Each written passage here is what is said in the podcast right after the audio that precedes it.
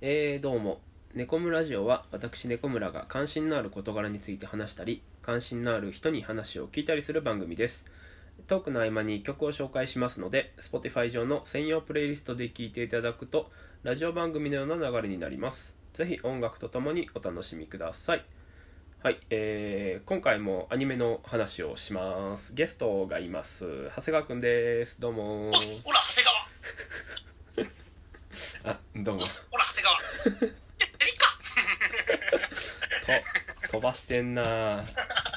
あー、日曜からテンションが高くて申し訳ない。 いや今日さあの、はいあのいきなり世間話になるけどさうん、あの朝起きて、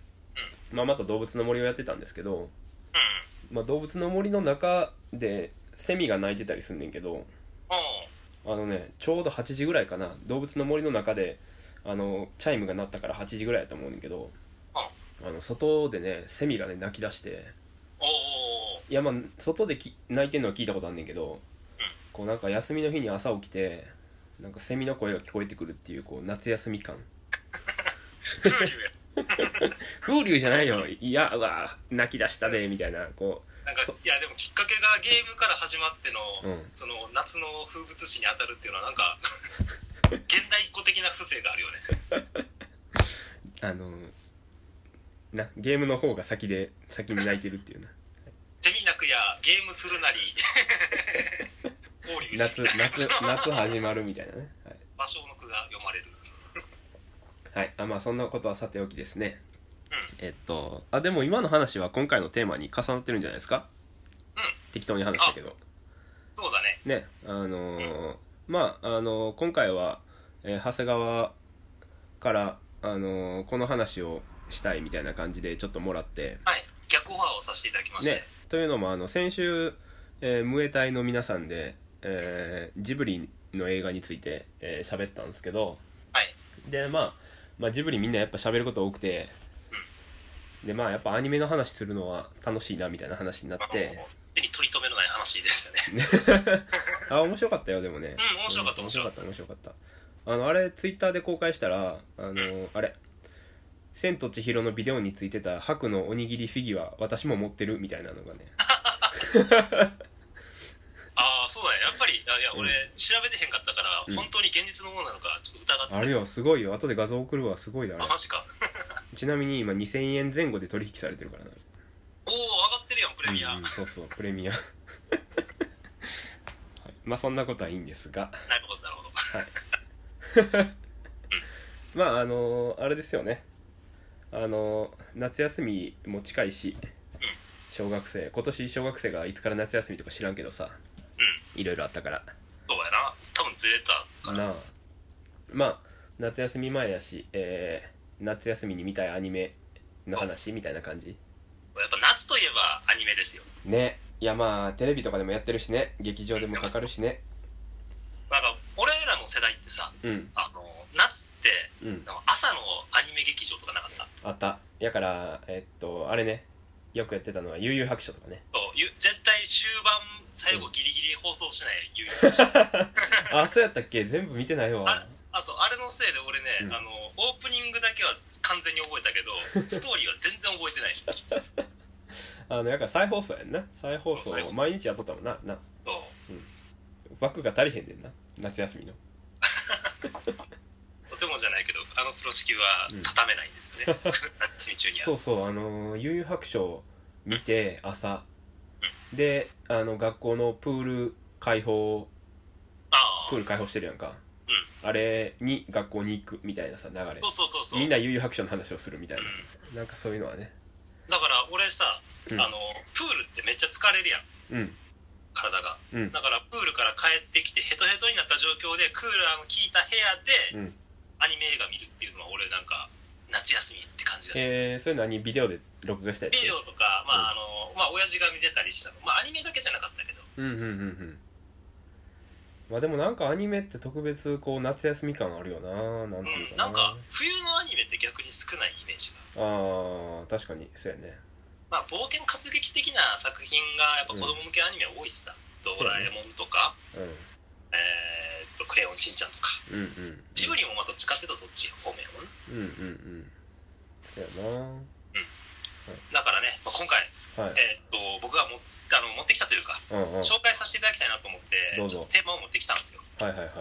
まああの先ほど夏に見たいアニメというふうな話をうん猫村さんから言ってもらってさ、うんうんまあ、ちょっと、まあ、夏に見たいアニメといえばもう俺はこれを紹介しないといけないと思ったのでうん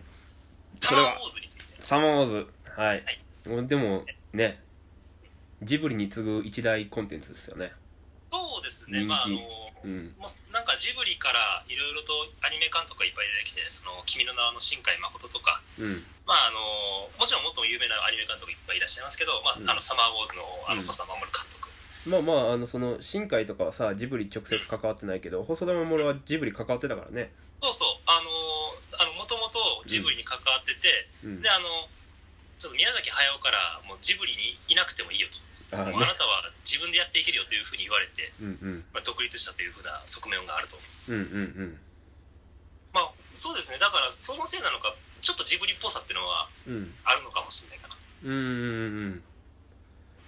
あそう、えっと、細田守監督について僕からあの説明させていただきまあすと、どうぞはいえっとまあ、細田守監督、あれですね、監督作品としては、まあ時をかける少女とか、うんえっと他には、えー化け物の子とか、えっとうんえーこれは、えー僕ら、確か東宝で働いてた時にやってたけど、狼子供の雨と雪とかや、ってたうんあのまああのね、この人のテーマとしては、一貫してやっぱり家族が関わるテーマの、えっと作品を作ってるイメージですね。ああそっかそやねなので、まああのー結構あの作品として一貫としたテーマをあの持ってるっていうのは結構珍しいかなと思うねんけどうも、んうんまあでもその中で、えっとうんなぜ「サマーウォーズ」を今回紹介したいかって言いますと、うんまあ、夏だからとういんうシンプルに言うと,、うんえっとそれとですね実はあのー私の今住んでる上田市うんこれ実は「サマーウォーズ」が上田市が舞台なんですよね。そやねんなあのー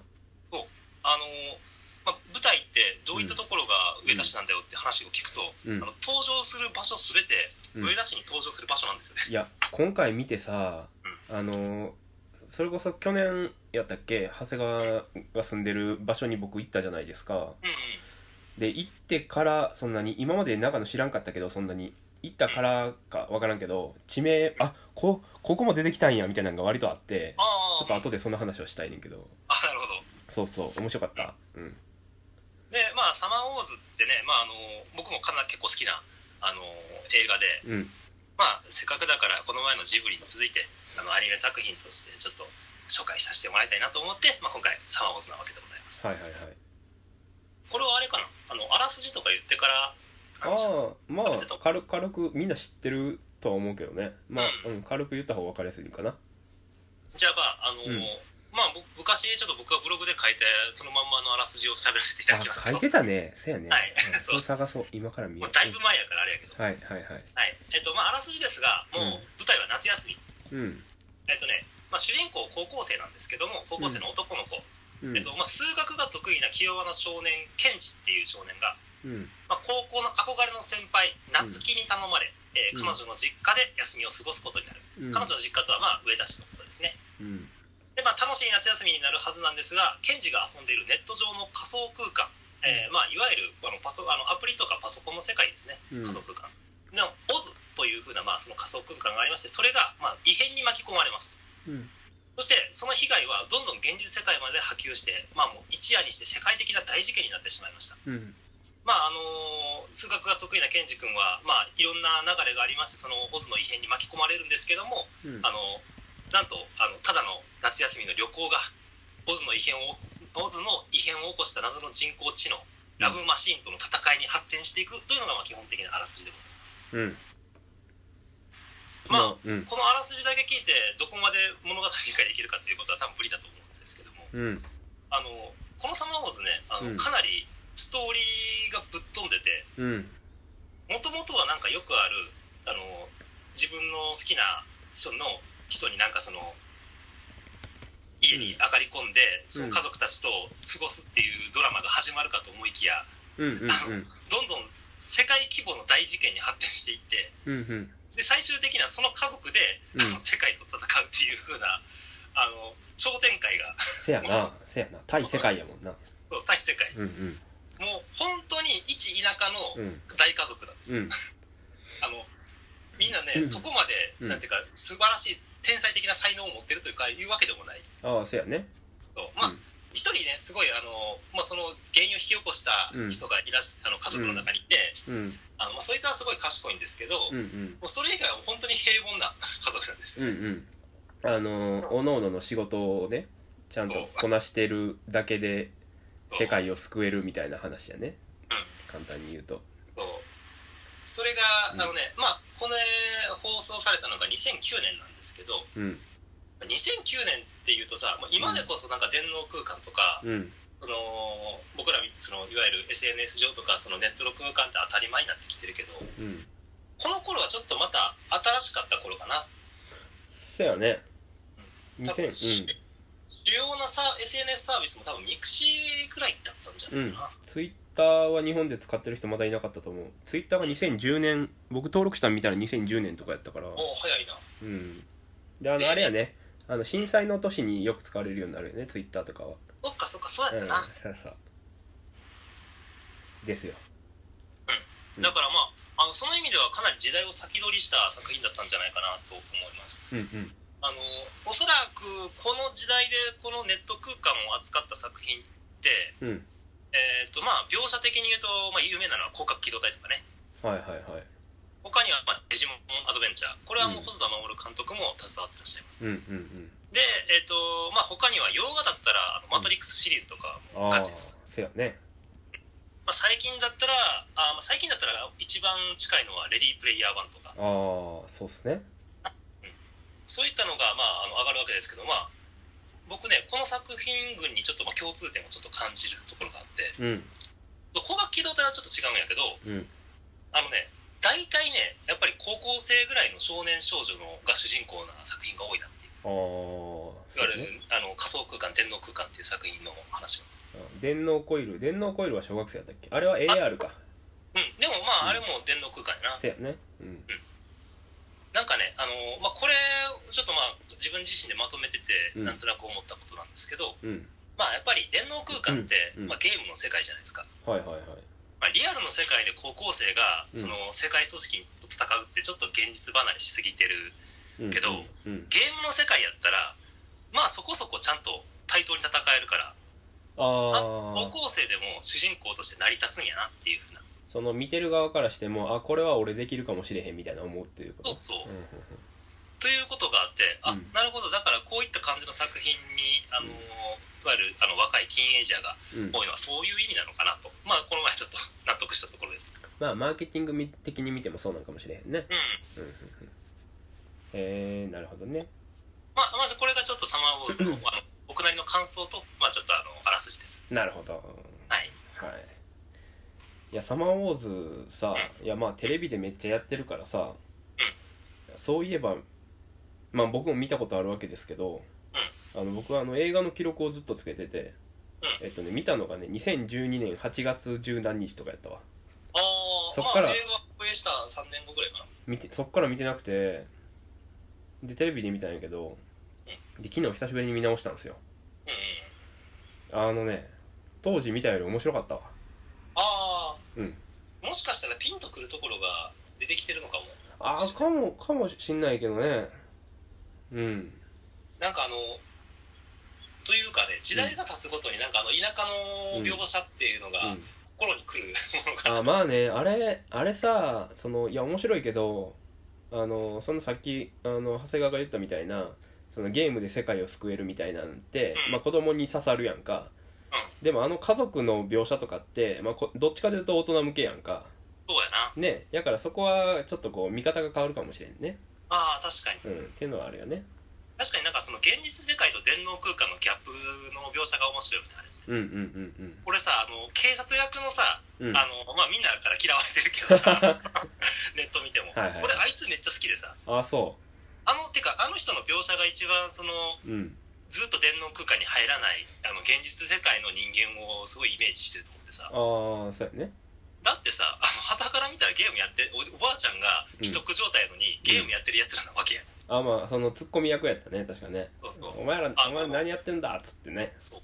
当事者、確かに、あの、僕ら映画を没入感的に見てるから、うんあの、あいつにやってること鬱陶しいなって思うけど、うんうんた多分俺現実世界で、うんあの親が既得状態で、あうんの横でゲームに必死になってるやつおったらめめっちゃムカつく と思うもんいなやまあそうやねあの氷あの氷持っていくシーンは最あそ高うだそなうそうあだからあっこがこうあの一番こう優しさというかさあやっぱそうやね普通はみたいな感じのが出るよねあっこはねあれはねうんだから僕はあのネットでね悪いあのあいつがいなかったら勝てたとか まもあっとスムーズに勝てた僕はあいつは好きなんですよなるほどね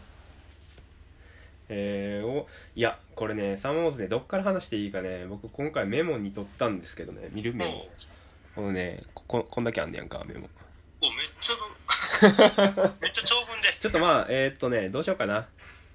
何個レジュかメにレジュメレベルであるじゃんいや何個かにね分けていきたいんですけどもじゃあままずですね、えっとはい前提として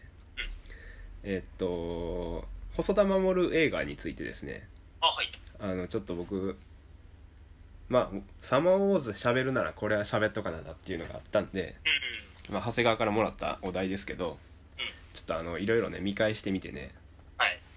えー考えたんですよはいいいですかはい、えっとねでいや全部ねそうあのサマーウォーズテレビで見てて、で狼子供も東宝でやってたけど、あの記録見たらテレビで見ててあはい1年後とか2年後とかにあちゃんとその上も記録してるのねそうそうそうはいでえっとねあと後のやつ見てないねやんかああえーっと僕が化け物えー化の後やから化け物のこと化をけ物と未来の未来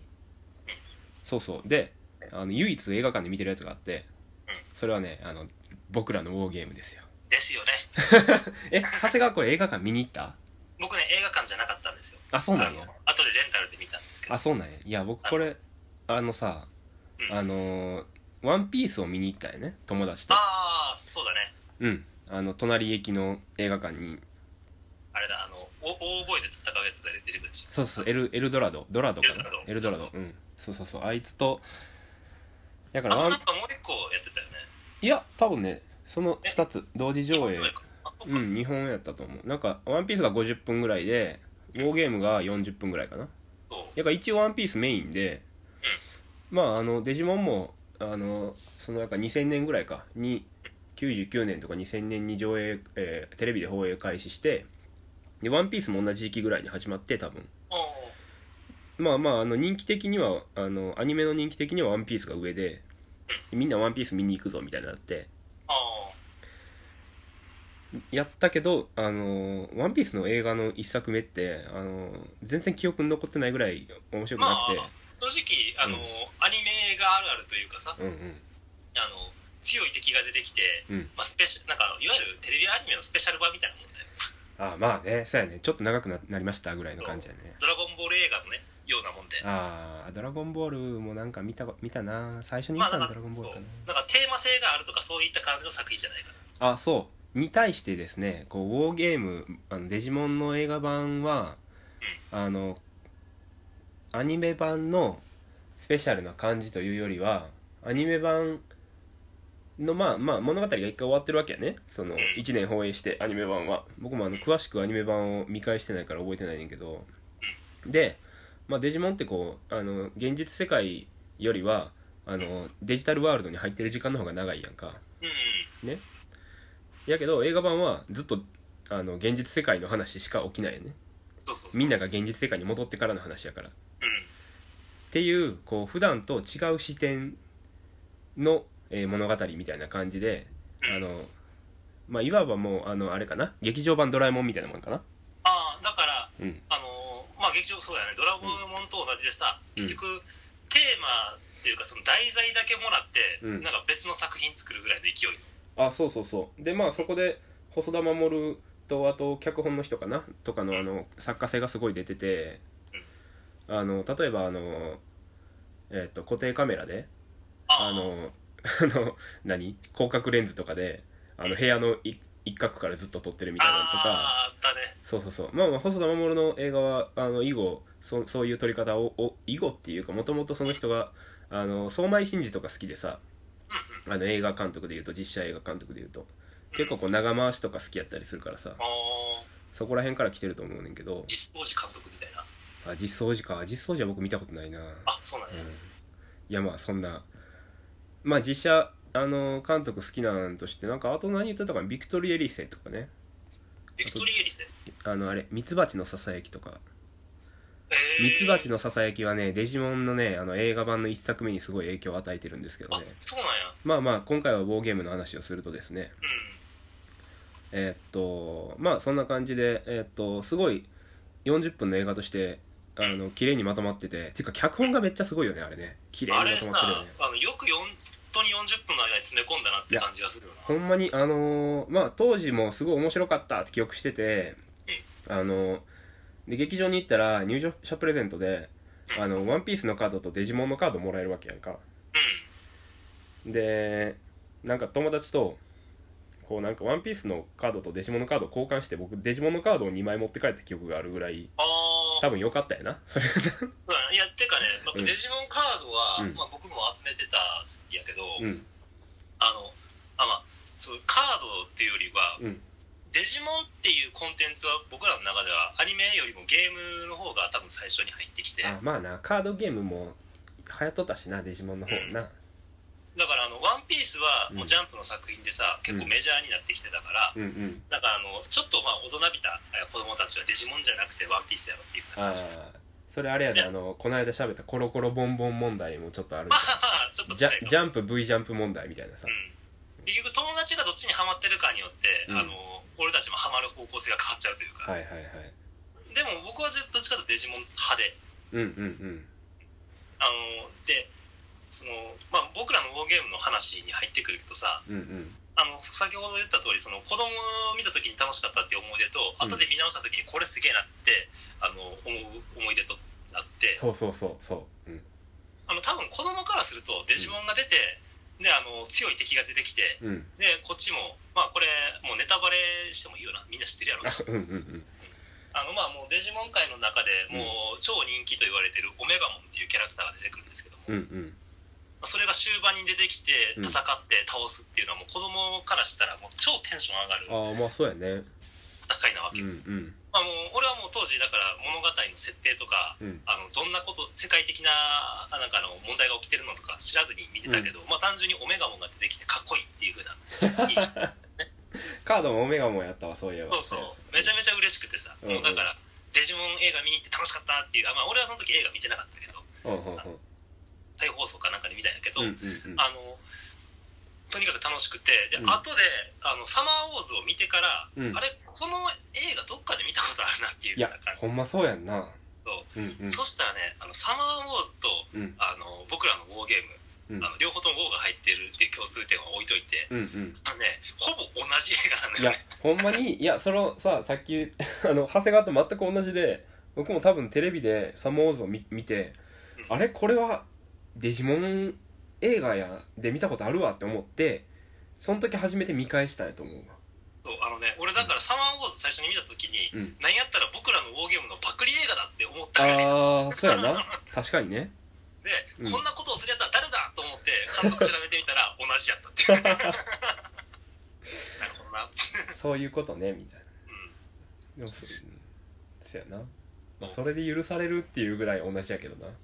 でもなんていうか、まあうんあの僕としてはさ「サマーウォーズ」の評価がすごい高いのはうんうん僕らのウォーゲームってどんなこと言ってもやっぱキャラクター映画なわけよデジモンっていうコンテンツ、うんうんうんそうやねだからその一般受けさせるためにはデジモンっていう予習が必要やし、うんうんあのいわあのそれ一本で楽しむにはちょっと難しい映画ではある確かにそうやねその意味で「サマーウォーズ」はうんきちんと一本の作品としてまとめ上げてて、うんうんでなおかつ、あのーすもうなんていうか起伏的にもあのすごく楽しく、あの映画としてまとまってるからうんうんだから映画という風なジャンルで語るならば、まあうんサマーウォーズの方がもうはるかにいいんじゃないかな、なるほどね一本の映画としてね、まあ、そういう意味ではさこう最近こうオリジナルの、あのアニメオリジナル脚本のアニメっていうのが少なくて、まあ、そもそもその実写映画にしても漫画原作がないとできないとかさいう話が多いやんか、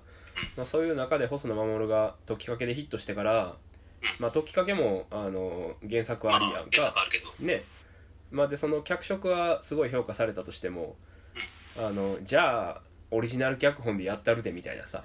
うん意気込みの中にじゃあそれをヒットさせるにはあの型がいるやろみたいな感じでじゃあ昔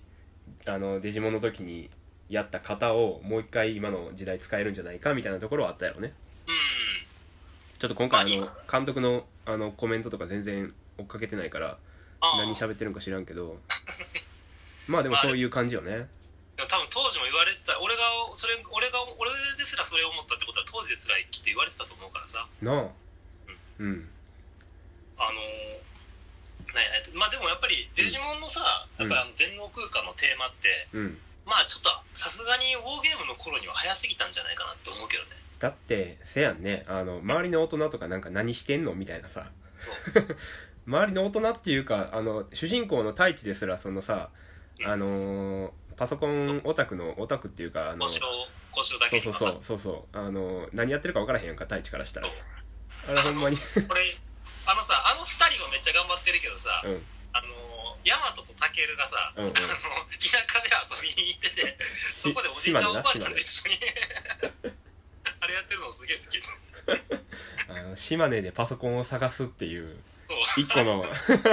ミッションがあるっていうね島根にパソコンあんのかよっつってあのなんかあのやっぱりさ、うんあのサマーウォーズでもあったけど現実とうん電脳空間の乖離というか、うんでうんさらにあの現実のあの、うん危機感とあの電脳空間での危機感の違いというか、うんうんうんあのもうああれだけでなんかあのアニメのギャグ要素とか、うんあの展開要素としては面白いものが詰め込まれてるよね。そうよなまあそれで多分細田守的な自信があったんでしょうねうでんちなみにこう、まあ、ウォーゲームが2000年でサマーウォーズが2009年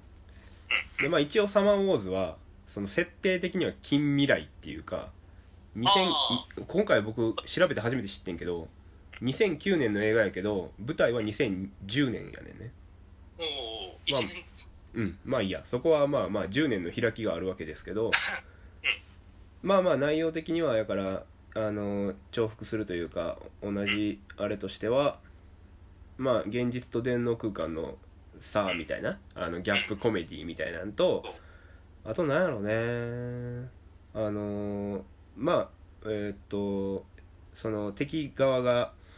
暴走しだしたらこう社会システムも一緒に崩れていってみたいな話はが一緒やねああそうそうそうそうあのウォーゲームの方じゃでも国防総省が出てきて、でまたあの核ミサイルが発射されましたみ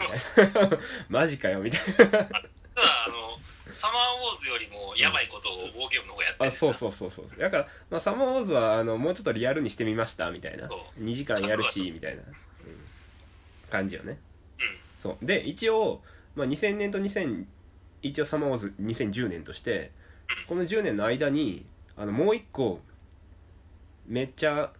ウォーゲームっぽいっていうかサマーウォーズっぽいっていうかサマーウォーズのオズっぽいアニメがあってえー、何やろあのねまあまあ「時をかける少女の」あのタイムリープする場面も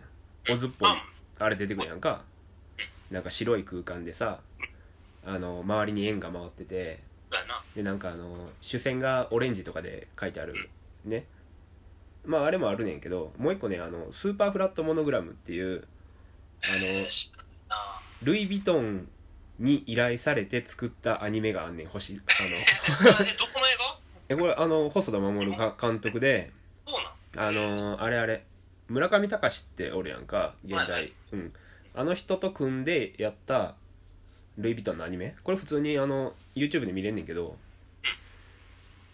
これをね多分僕はその時にその時にかなちょっと前かなまああの YouTube で見てであもうウォーゲームやんってそれもなって であのこれもねあの女の子があのその電脳空間に迷い込んででなんか楽しくしとったけどあのせそので楽しくしてる場面をなんか写真撮って友達にメール送ったら「あの早く戻っておいで」みたいな言われてあの戻って終わりみたいなほんまに34分のストーリーやねんけどあのこれもねなその何携帯メールでつながる子供たちみたいな多分2003年にしてはちょっと早い小学生が携帯持ってるみたいなっていうのがすごいウォーゲームっぽくて、でそのスーパーフラットモノグラムでそのその何オズみたいな空間で中央に塔みたいなのが出てくるんだけど、はいそれは村上隆デザインやねんか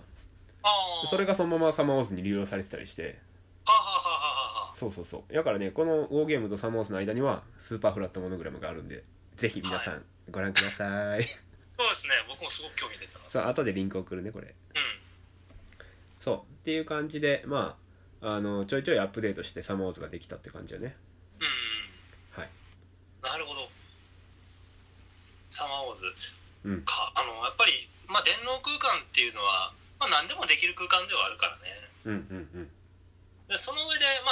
まあ、やっぱりじゃあ、デジモンとの差別的なところを喋っていく方がいいのかな。うんああいや別にねうんあのー普通にサマーウォーズのうんあそこが良かったここが良かったあまずあれかちあのー上田の話しようかあ。あ、上田の話しましょうか。なうんまあ、といっても、まあ上田が舞台で、うんまあ、その理由はちょっといろいろあるんですけど、うんうんあの、まあ、細田守監督の、確か奥さんの故郷だったのかな。あうんなんか今回僕ウィキペディア見てそれ知ったうん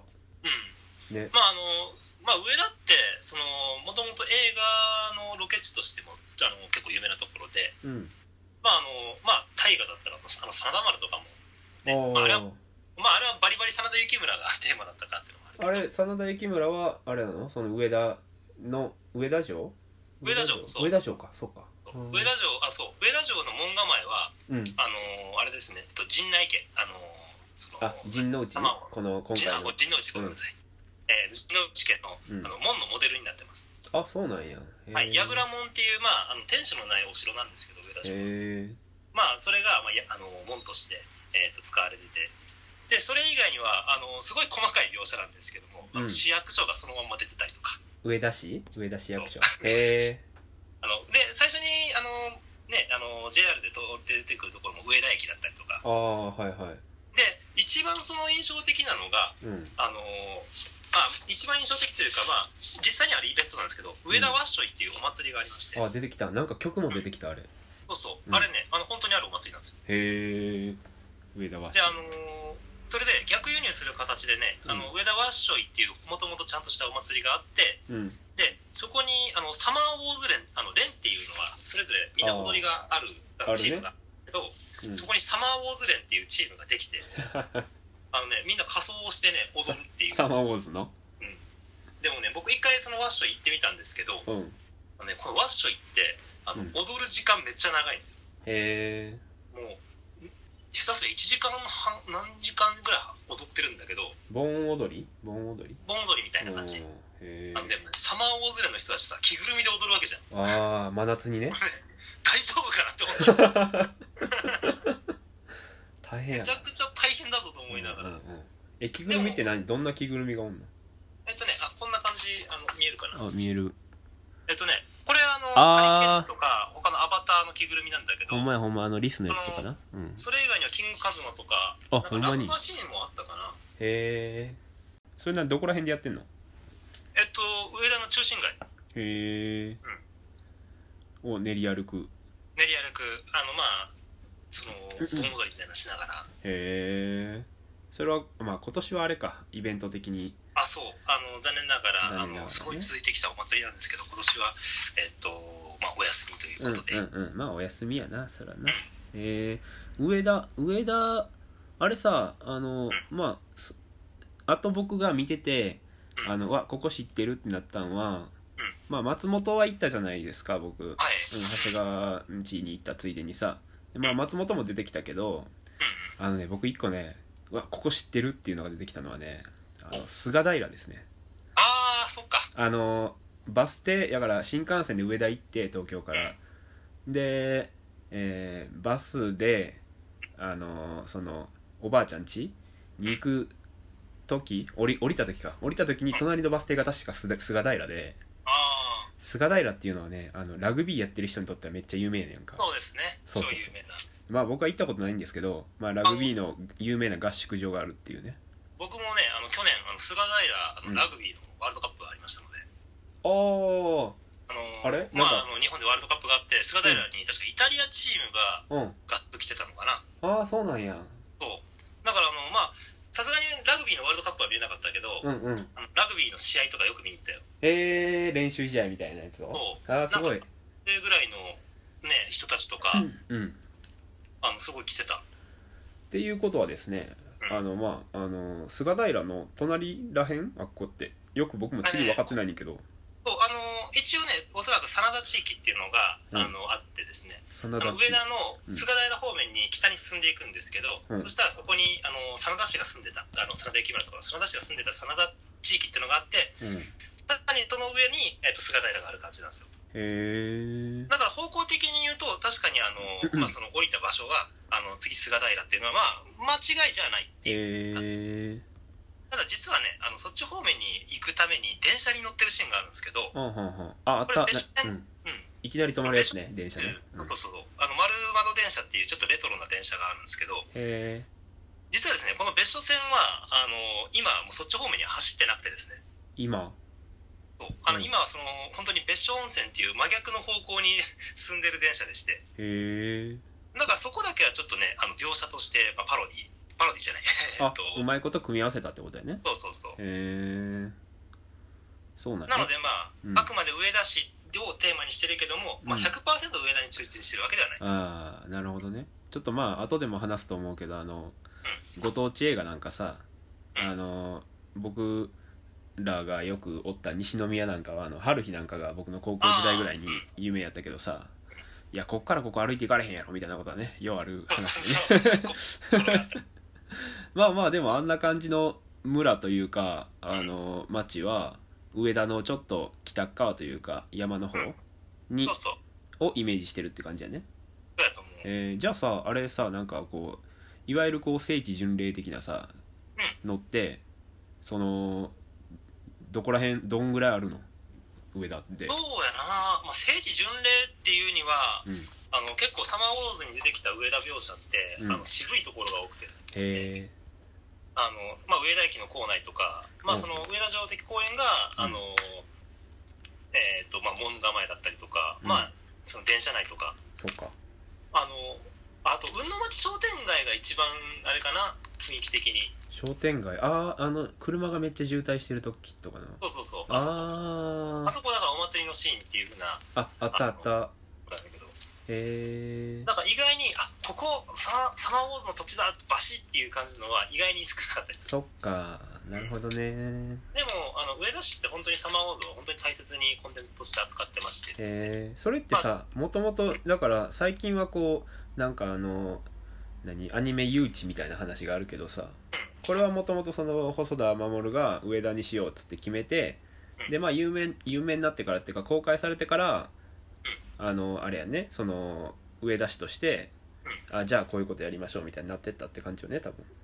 そうやな、まあ、あの僕も、まあ、あの10年前だから、あの実は去年がちょっとサマーウォーズ周年記念だったんでおおなるほど、うん、かなりサマーウォーズのうんあのコンテンツが増えたっていうのもあるんだけど、うんうんあのそれまでもう、まあ、サマーウォーズ結構あのやっぱり上田市のコンテンツとして使われてきててうんうんでまあなんかね日本のアニメがあのいいあのアニメを使ってあの観光地を巡ろうみたいな感じの活動が始まったのが本当最近だからえーうんうんうんまあきちんと大事にしてたからこそあのそういったコンテンツとして今でも活かされてるっていうところかな、うんうんうんなるほどちょっとずつやってたわけやねいろいろねそうそううーんまあすまあすっごいや山やったけどさあのまあこれはあのほんまに、えーどっちでもいい話やねんけど言っても言わんでもいい話やねんけどうんあのおばあちゃんがさ、まあ、これはあのネタバレありとしてあの死んだ朝にさはいはいこう山がこう照らされてさ朝日でさっていうシーンがあったのねはい昨日見たばっかりやから僕はいろいろ覚えてるわけなんだけどうん